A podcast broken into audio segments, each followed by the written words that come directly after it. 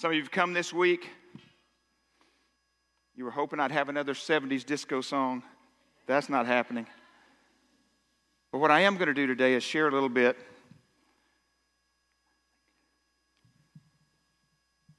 about my journey and how I hope it'll help you with your journey.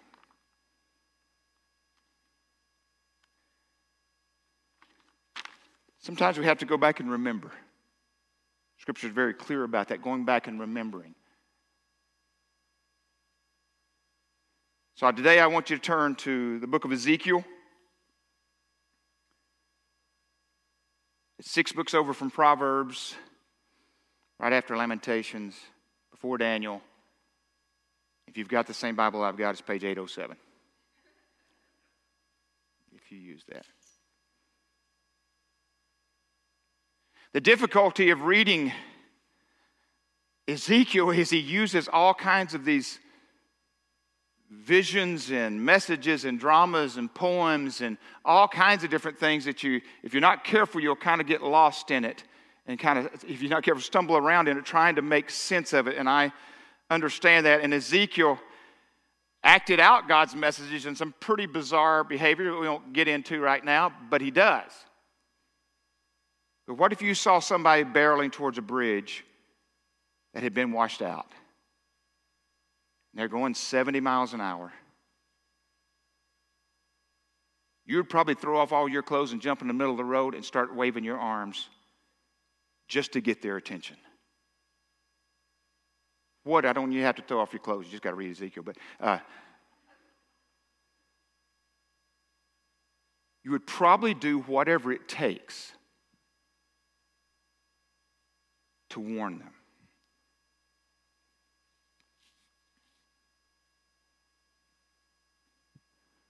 Ezekiel lived in probably the most tragic period of his people's existence.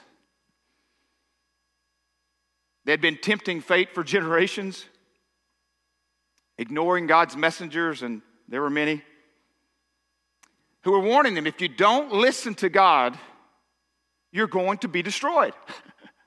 It wasn't a complicated message. And Ezekiel and, and, and Jeremiah were predicting this, and, and, and, and ultimately they go in uh, to exile, and the oppression would grow heavier and heavier and heavier, and Jerusalem and the temple would be destroyed.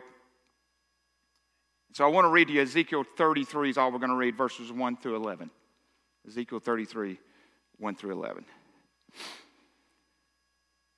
The word of the Lord came to me.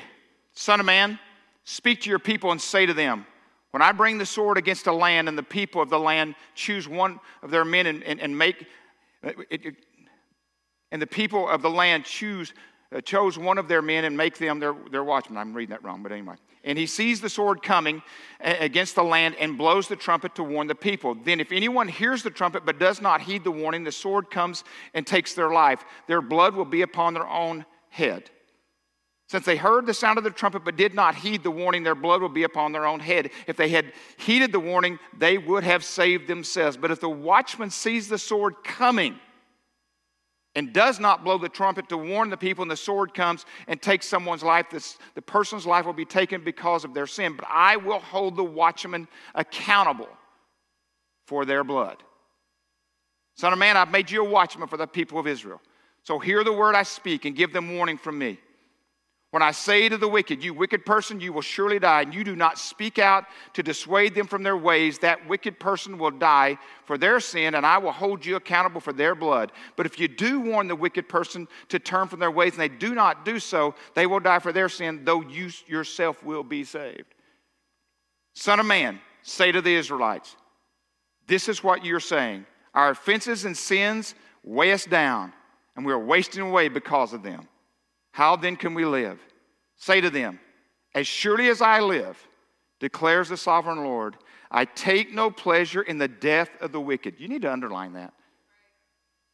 I don't know where your theology is and where, however you, how you ended up here today, but I'll tell you right now, I don't believe the God that we serve takes pleasure. But rather, they turn from their ways and live. Turn, turn from your evil ways. Why will you die people of Israel. And, and another interpretation I think says, why do you choose death? You don't have to have death. Why do you choose death? Where I want to camp today a little more, and we'll see what happens next week, but is on the watchman.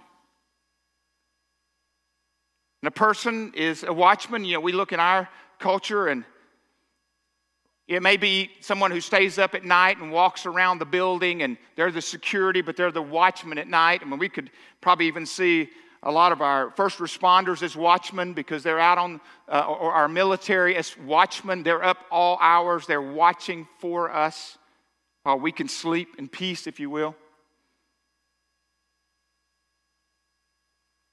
I know for me, I worked night shift a long time, working at Texas Instruments and working for Alumax. I do not like working night shift. Some people do. They get in the rhythm of it. It is something that works for them, it works for their family. But me personally, I never really liked what they call the graveyard shift. And uh, I think it's because I, I, think there's a reason why they call it the graveyard shift. You get there quicker, I think, in my, my opinion. I don't know. But in ancient Israel, watchmen were placed on the highest parts of the wall, the city walls, and they would look out, and when danger comes, they would be looking way into the distance, up close to, obviously, but way into the distance. The watchman was supposed to sound the alarm. Of course, the prophets that they had ignored all this time were doing that for them. But I love this, and I just wrote it down. I mean, I'm going to read it. Ezekiel's function as a watchman was as not as much to warn the exiles of their impending doom of Israel as to teach that God holds each one of us responsible for his own behavior. And God warns us.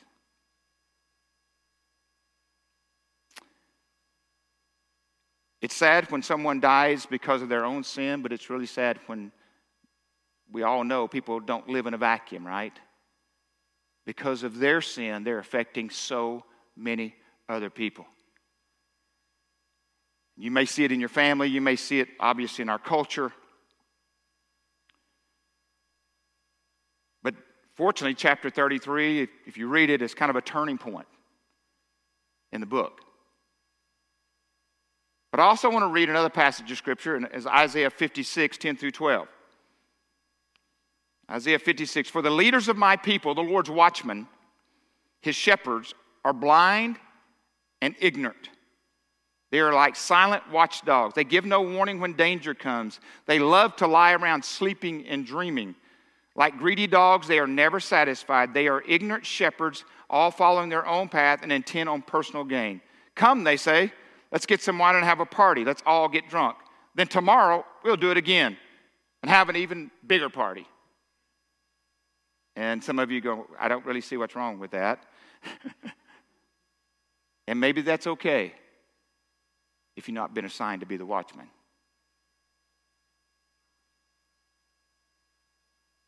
Maybe that's okay if you don't have that responsibility.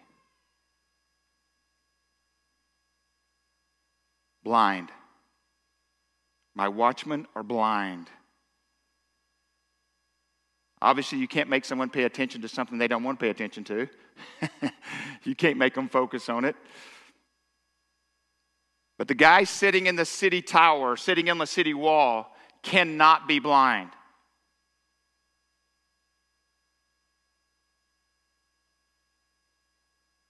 And when we're talking about it in Scripture as a watchman, we're not talking about it, I want to make clear, we're not talking about it as a watchman in the natural. We're talking about a spiritual ability to see what you couldn't see before. I've told you this about when I gave my life to Christ.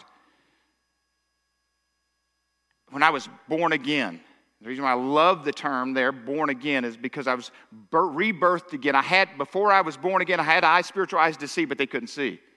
I had a spiritual tongue to speak, but they couldn't speak. I had spiritual ears to hear, but they couldn't hear. I had spiritual hands that would do, but they couldn't do. I had spiritual feet that would go, they couldn't go until I was born again. Like a baby being birthed. And then as I get out and they start working, then I mature. I'm not like the one, I hope, that Paul talks about in, in, in, in 1 uh, uh, Corinthians 2 and 3. I wish I could feed you meat, but I can't because you're still babes. You're still like mere men. You're still like you were never saved. I can't feed you meat right now. You can't handle meat right now because you have not matured enough to be able to handle it. I can't give it to you.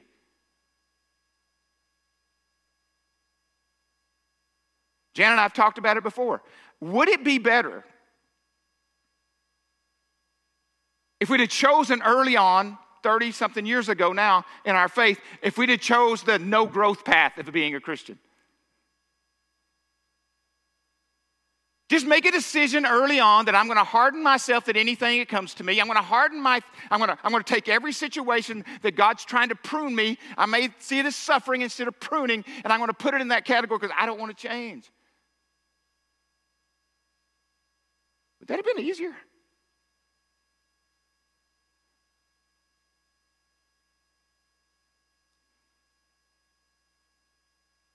The spiritual watchman is called to see. And then once you see,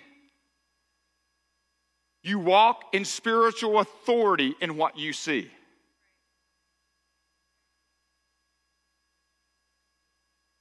The reason I love that, Josiah just introduced me to that song, I Speak Jesus, on Thursday you know, I, I, felt bad once I looked at it on YouTube and it'd already been out for like a year. So, anyways, like, you just late to the party, bud. And I know some people get moved or, or, or music doesn't always do it, but when I, when I listen to that song, it began to remind me of the old Kurt. Oh, I'm not talking about before Christ, I'm talking about right after Christ. You didn't dare have a conversation with me because you're getting Jesus full tilt. Don't even walk up to me. I know how to get it in there. I'm just telling you. I don't care where I was or what I was doing because I was looking. If you're not looking, you won't see. And especially a day and age when we're looking down at our phone most of the time, we're sure not going to see it. What are the most significant things that will ever, what if I, and I talked about it last week, what if I on July 31st, 1985, had been sitting on my phone in that used car office and just not paying attention that Jan pulled up and I get a chance to see her and jump out there and meet her? What if I had been looking at my phone? I'd still be single and you wouldn't like me. Not sure you like me now, but at least I'm not single. I got some people that like me. She chose the rest of you may or may not have.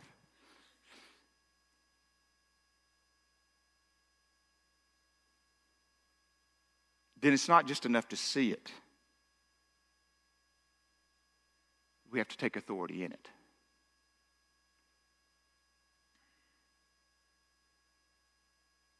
They're ignorant. Ignorant here means lack of knowledge, oblivious you ever been around people you go, they're just oblivious to what's going on around? The Hebrew word for knowledge here is yada, meaning to know, to see, perceive, discern, and distinguish. He, God was saying here, Israel's leaders are unable to perceive. Not, not they just don't see it, they don't perceive what's going on here. And discernment is such an unbelievable uh, uh, uh, undergirding of being able to be an effective watchman. I love what Charles Spurgeon says. So discernment is not a matter of telling the difference between right and wrong. Rather, is telling the difference between, between right and almost right. Most of us know what's right and wrong. It's very obvious. Well, I, yeah, I ain't doing that.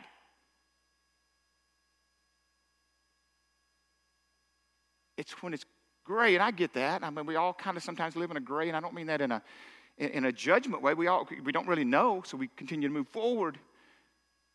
But discernment.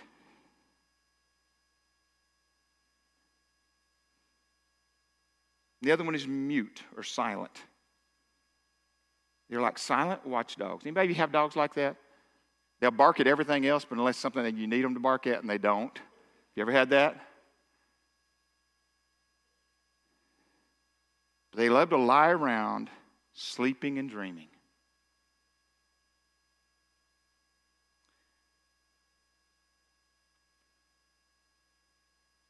We live in a culture today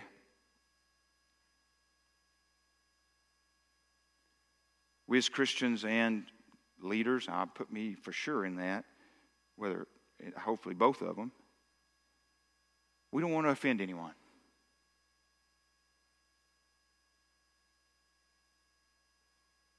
Afraid we'll get canceled. PC culture. We we're just afraid. And I realize there are times we don't need to speak into a situation because it's none of our business. There are times we don't need, we, we need to see God's timing and when to speak and things of that nature. But to not speak at all?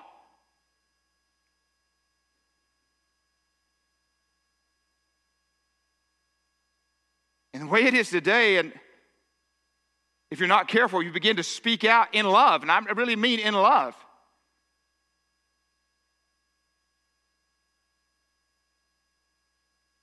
Folks will try to back you into the corner based on emotionalism and shout you down. And if you come out of the corner, they're going to shout you right back into the corner. Because the goal of many today is not tolerance, the goal is silence.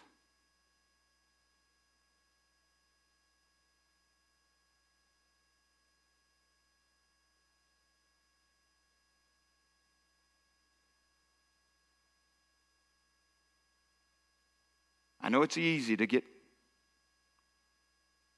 mixed in with the politics and all the things that go with it. And we should be people who are aware of what's going on around us. No question about that. But over my life, and I even listened to our general superintendent on Friday talk about it. When the church and the government get too cozy, one, the church always loses. Always, in my opinion. And when we get too political, we almost lose Jesus in the middle of that. Because if you read Jesus,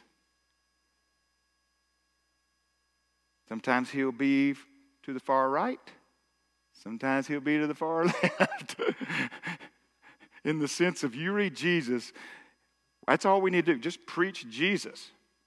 But be willing to speak truth with love to be much reason why we love the holiness message. Reminded again Friday. Reason why we love the holiness message because often it's not our position, it's our posture, she said. It's something in us that needs to change. How I articulate that is different. I may not ever change my stance, but how I do it and how I go about it very well may need to change.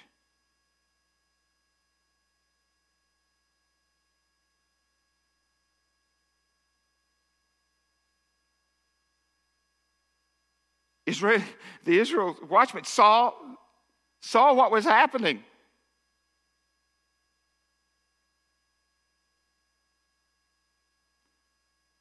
Watching is not like, you know, for instance, last night I, I, turned the channel. I was watching a football game. and I turned the channel to watch the, the Razorback game and kind of going back and forth. You know what? There was not one thing on either one of those games. If I'd have been watching or I'd been out I wouldn't have been mowing the yard at dark, but whatever else I was doing would have changed the difference of what happened in those ball games. Everybody agree with that? Because I was watching. All I do is watching. That's not what this is saying. You don't sit around and watch other people watch or other people play. That's not your watch. You're in it.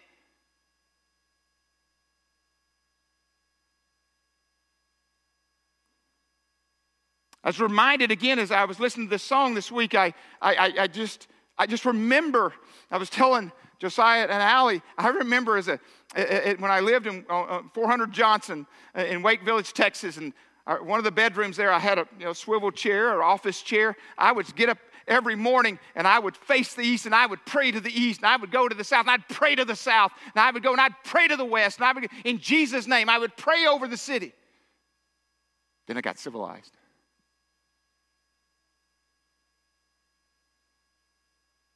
That's too radical, Kurt.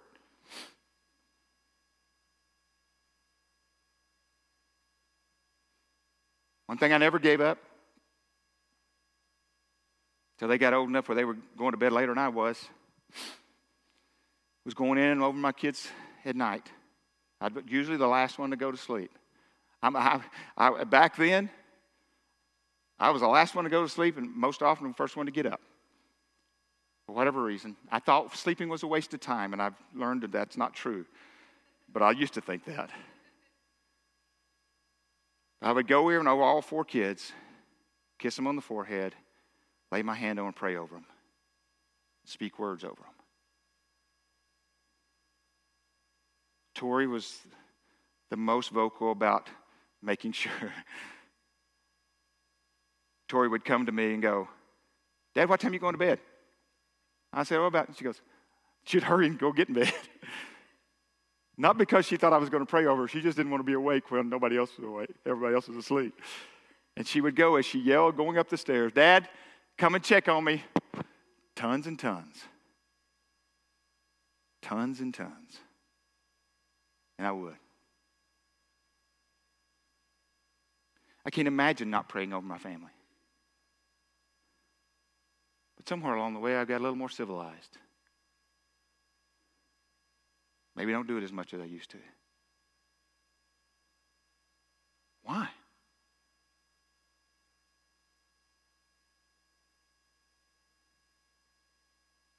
Maybe it's I don't, I'm not around people that I hear and talk about that do the same thing. Maybe. We talked about it last week. Who knows? Or just my own distractions in my life.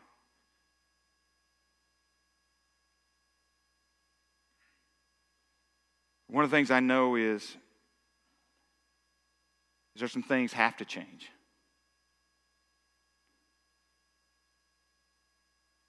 First Thessalonians 1 1 through 5 is a scripture that we use as our mission statement here, and I'm not going to camp on that part of it today. But I want to camp on verse 5 of this. And it's Paul and Silas and Timothy to the church of the Thessalonians and God the Father and the Lord Jesus Christ. Grace and peace to you. Thanksgiving, uh, Thanksgiving for the Thessalonians' faith. We all thank God for all of you and continually mention you in our prayers. We remember before our God and Father your work produced by faith, your labor prompted by love, and your endurance inspired by hope in our Lord Jesus Christ. For we know, brothers and sisters, loved by God, that He has chosen you. Because our gospel came to you not simply with words, but also with power, with the Holy Spirit, and deep conviction.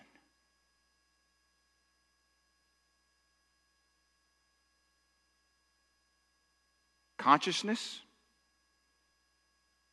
means you're aware of something. Conscience, we all have one. Romans 2, I think, says we all have one. We talked about the other day. Uh, our, our, our conscience is really good for us, a, a, a, red light, but not always good for a green light. Anybody say an amen to that? You can, you can manipulate your conscience. You can almost you can force your way there and say, okay, I feel all right with this. But the reality is, it may not be anything close to God. When God gives you a conviction, conviction is knowledge that's settled. You have a way harder time going against conviction than you just your conscience. And I think one of the things that we're missing so much in our culture, we don't talk enough about what we're convicted of.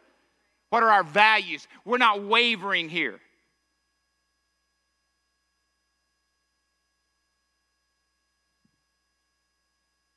Over the last two years here at Renovation.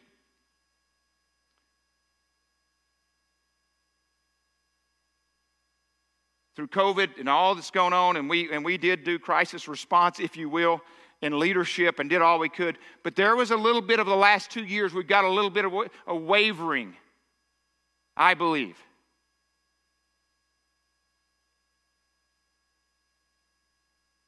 I don't know how to live without conviction. I feel very lost without, without buoys and without markers and without knowing my, those things that are drilled down, that I'm not moving on that.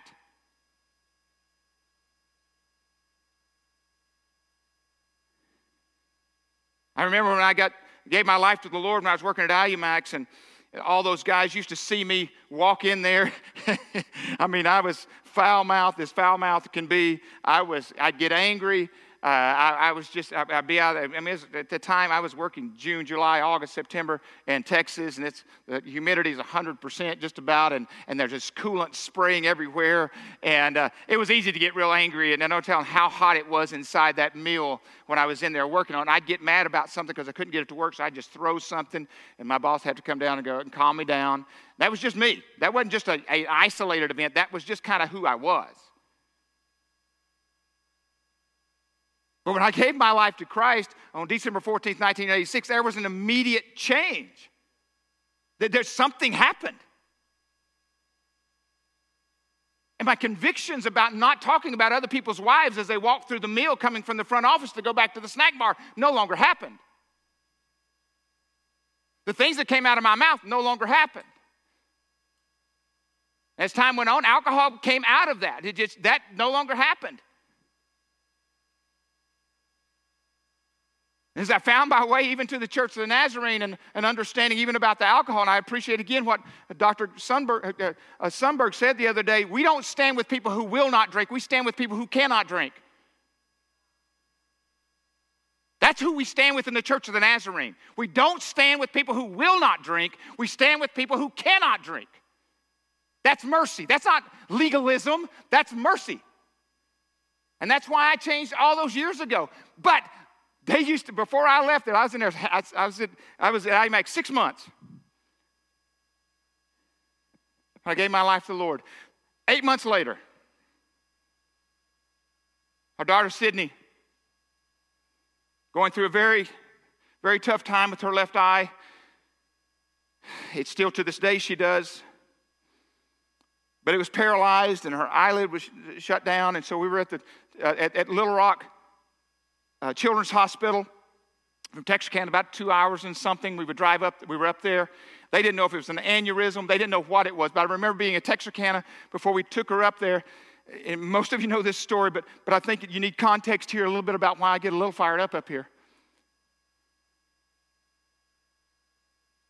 I remember telling the Lord before I left Texarkana, our little apartment there on uh, uh, Turtle Creek Drive. Lord, if you'll heal Sydney, I'll do whatever you ask. If you will heal her, I will do whatever you ask. We were there about three days. I don't know. They did MRIs for a little kid. They really didn't have even the, I think I remember, they had to put her to sleep because they didn't even have the stuff to fit her right back in 1987.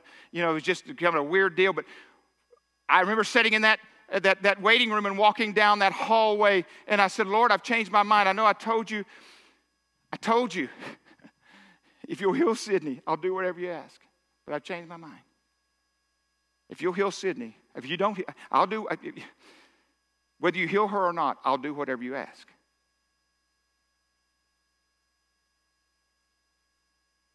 I didn't know two weeks later we would be in a citywide crusade in the Hooks Hornets football stadium in the middle of August, which makes no sense to this day, or whenever it was.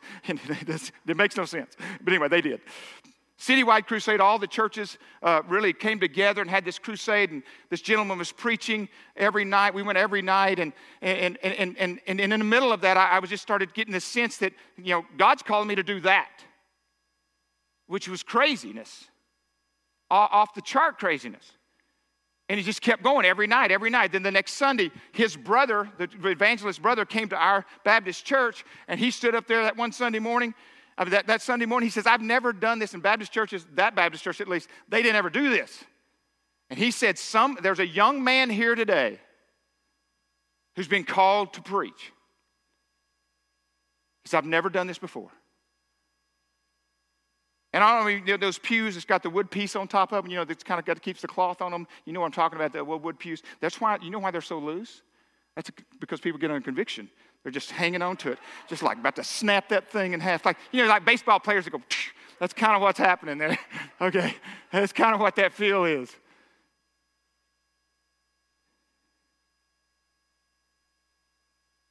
Didn't go. To this day, he says no. But that night, after the crusade, we helped put everything up, and uh, on the way home, went into our into our wherever driveway, and I told Jan, I said, I got something to tell you. She goes, I know what it is. I said, No, you don't. She goes, Yes, I do. She said, You've been called to preach. I said, Yeah, I have. To her disappointment. she wanted me to get saved. She did not want me to become a preacher. That's for sure. That's a fact. Amen. Still, still that. Two weeks go by. As many of you know, I didn't even know what the first book of the Bible was when I gave my life to Christ. Just didn't know. Been now a Christian eight months. And two weeks go by, and I'd been going down. They didn't even have an altar at the Baptist church. You just went down and, you know, on the platform and prayed. It was kind of unusual because people didn't do that either. I just kept going down, going, Lord, if this is you, one Sunday night I said, if this is you, if this is you, I need to know because there ain't nobody ever going to listen to me. You know my 10 years away from you. You know what that looked like. And I, and I hate public speaking, but if it's you, I'll do it. That night I went to sleep. And at that point, eight months in, I had not been reading the Old Testament at all. Because the book, I, the, the, the, little Bible that I could stick in my pocket that they'd let me read at Alumax was a New Testament and Psalms and Proverbs. That's all it was. A little book. I'd read it over and over and over. Probably read I don't know how many times. It's, it's hard to imagine how many times I read it on 12 hour shifts, 16 hour shifts. Just read it over and over. But not the Old Testament. That night I had a dream. And in that dream, there was this lady, a lady, a, a pastor that we knew, charismatic pastor, that Jan did her hair at the time, that we had known for years. She was teaching a class in this dream. Jan and I were sitting in just regular chairs like you would in an old school high school. I don't know what they look like today, but back then. And she came down and handed me a piece of paper. She said, This is your assignment. And I opened it up, and it was Ezekiel 33. I had never heard of Ezekiel that I know of. I was going, Ezekiel, Ezekiel, Ezekiel. That sounds like a book in the Bible. Son of man, I've made you a watchman for the house of Israel.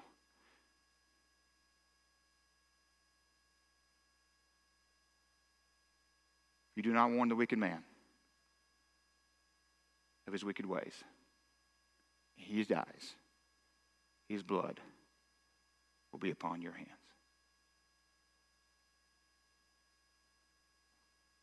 You see sometimes why I want to work the name of Jesus into almost everything?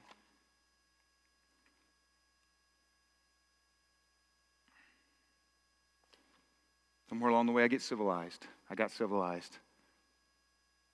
I sit on the plane, I don't think about it as much as I used to. I was telling them the other day, uh, I mean, I have led people to the Lord when I was praying to the, to the north and the south and the east and the west. Well, here it would be north and the east, the south and the west. These unbelievable opportunities to lead people to Jesus. Walking down, walking through the mall in Dallas, Texas, I led someone to the Lord. At Albertson's parking lot in Texarkana, off Richmond Road, you know where that is, led a man to the Lord leading. It was crazy. But somewhere I got civilized, got cleaned up. I don't want to be cleaned up.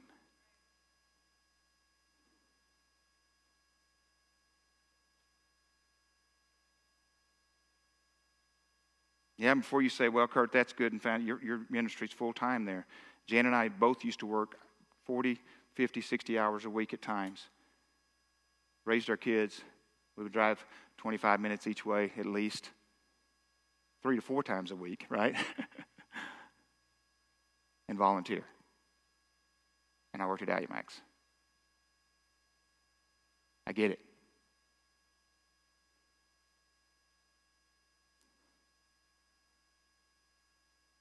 But there's some questions that I think Jan and I really hammered out what's at stake here. What's at stake in our family? What's at stake with the young people that we're ministering to? What's at stake in our community? Probably didn't think about the nation as much then, but man, I sure think about that a lot now. What's going on in the world? We have 2.7 million Nazarenes around the world, most of them outside the U.S., 165 world areas. What's going on there? We've become so ingrown, and I'm confessing. That's not preaching, that's confession.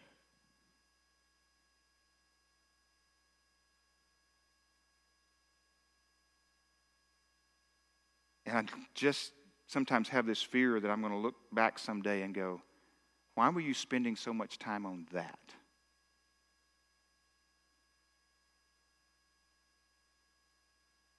What was that little thing that kept me from living into my divine purpose fully? what was it? Was it the thing of not being able to tell right from wrong, but right from almost right?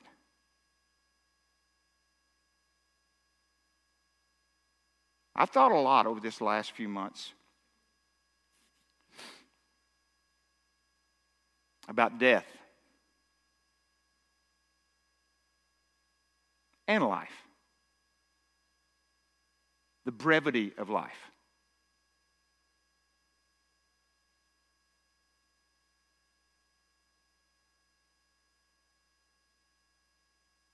But it's all brief whether you live to be 25 or you live to be 95. It's brief. But what you do in that brief, the mist as James calls it, matters.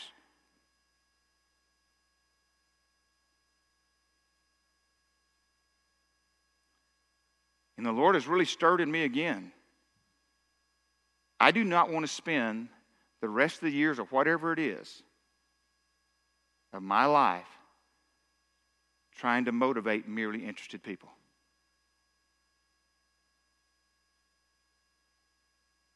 Where I am. I'm not going to do it.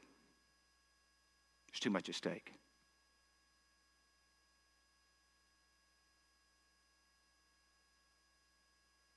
To come each week, try to relight the fire. What I'd hope is your fire's already lit and we just throw a little more fuel on it. You're already walking in it. You're already in the middle of it. You're already there. You're already, you, the, the, the fire is burning in you, and all we do to come together is just make the fire bigger. I, I, but I also want to be a place where we introduce people to the fire.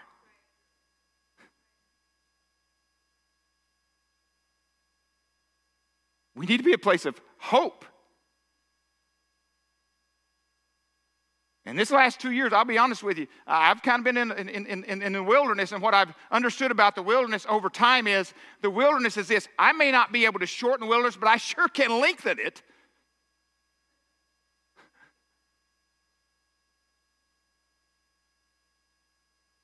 I don't always pray, Lord, get me out of the wilderness. Lord, what can I get out of the wilderness? In my suffering often, and I think for you, we sometimes think it's some kind of punishment, and all God is doing is pruning. It looks the same as you look at your neighbor, but God is pruning you. Here's what I'm going to say, and, and some of you are not going to like this. Josiah, you guys come on up until I got somebody behind my back. Protect me here. I trust Josiah.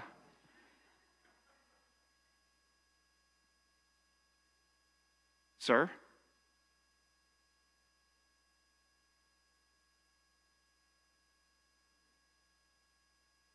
Do not hand off. And not everybody's got this, but I'm just saying to sirs right now. Do not hand off the position of watchman for your family to anyone else.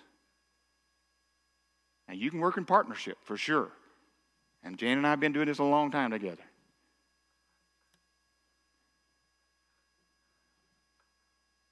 But I'm not sure she's going to be held accountable the way I'm going to be held accountable.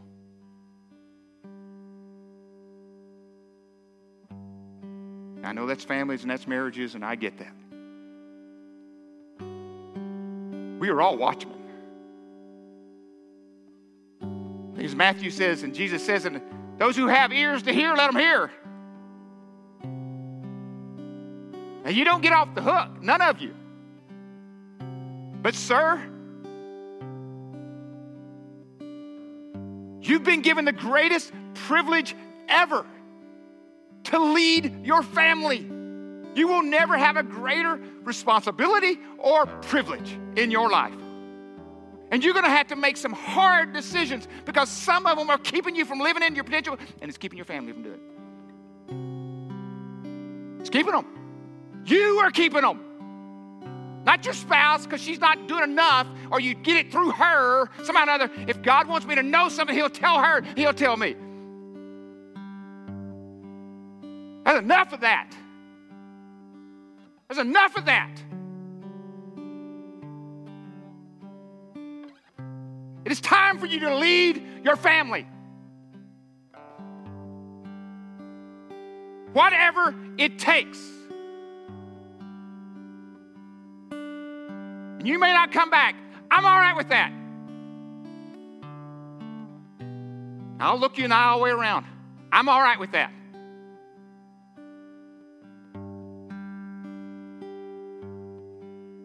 And then some of you need to step into the space where some of these families don't have a, a male figure to do it.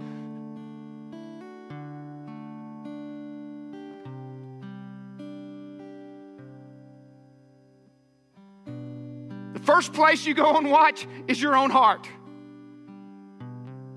Because scripture tells me that it is where from there the wellspring of life comes. Guard your heart. Men, Guard it with everything you have.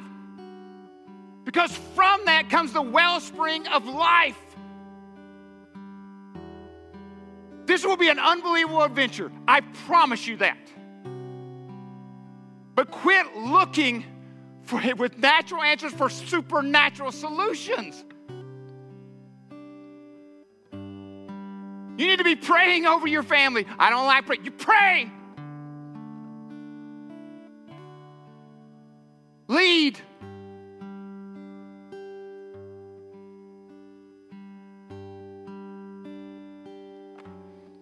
That's all I got.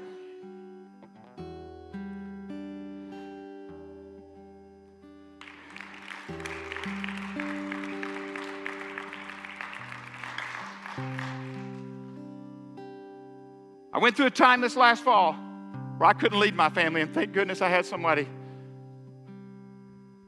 beside me that didn't give up on me. I had people around me, surrounded myself with people who didn't give up on me. You better look who your community is, who you're walking this out with. I don't need somebody to go, hey, let's just go get another beer. That'll take care of it. It won't. I'm arguing about beer. I'm just saying that's not the answer. You're looking for a natural answer to a supernatural question. That's I'm saying. I know I'm going to regret preaching this long because I always listen to my sermons. Just I hate it when I go this long because it takes so much more of my time to listen to it again. Frustrates me.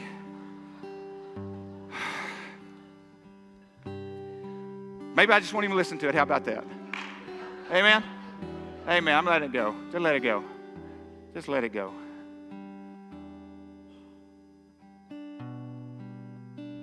Won't you stand with us? I'm going to pray over you. Some of you may need to come today as we sing. And we're going to sing, I Speak Jesus. And these altars, thank goodness for the Church of the Nazarene in so many ways, but one they hadn't got rid of these. And we didn't either.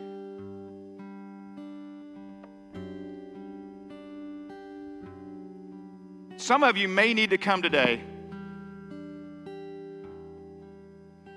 and lay on these altars.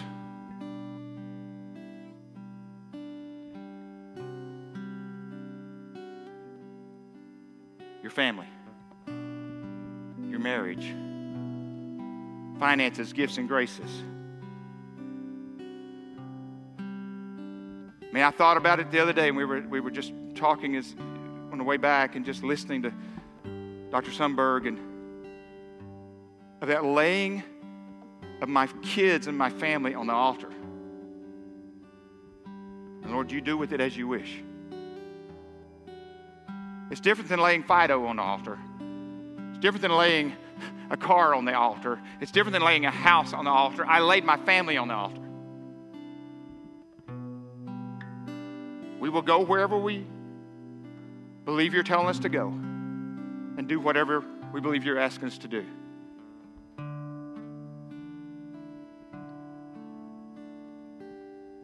All in the name of Jesus.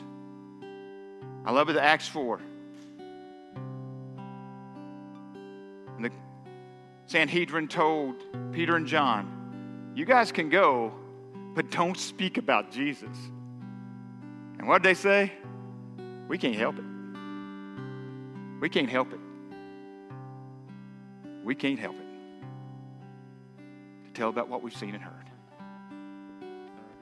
So as Josiah and them lead us, let me pray for us, Lord, today across this room. I know this may be the last Sunday I see some of these people. It's okay. It is really okay. But we are going to be a place, I hope and pray, that preaches holiness, that preaches there's always this radical optimism of what God can do with a sin stained life that has tons of regret and tons of everything else, and you can turn it around. And then you just keep building on that. Or I pray specifically for the men in this room right now who are married and have kids specifically. I know that I've made them feel uncomfortable today. But Lord, I hope and pray that wasn't me. I hope and pray as your spirit penetrates their hearts and souls that's the only thing that will change us. Not man's words or talk fast or get angry enough. It's you. Lord, we hand all this to you today. In your honor and in your name. Amen. As we sing, if you feel led, please come.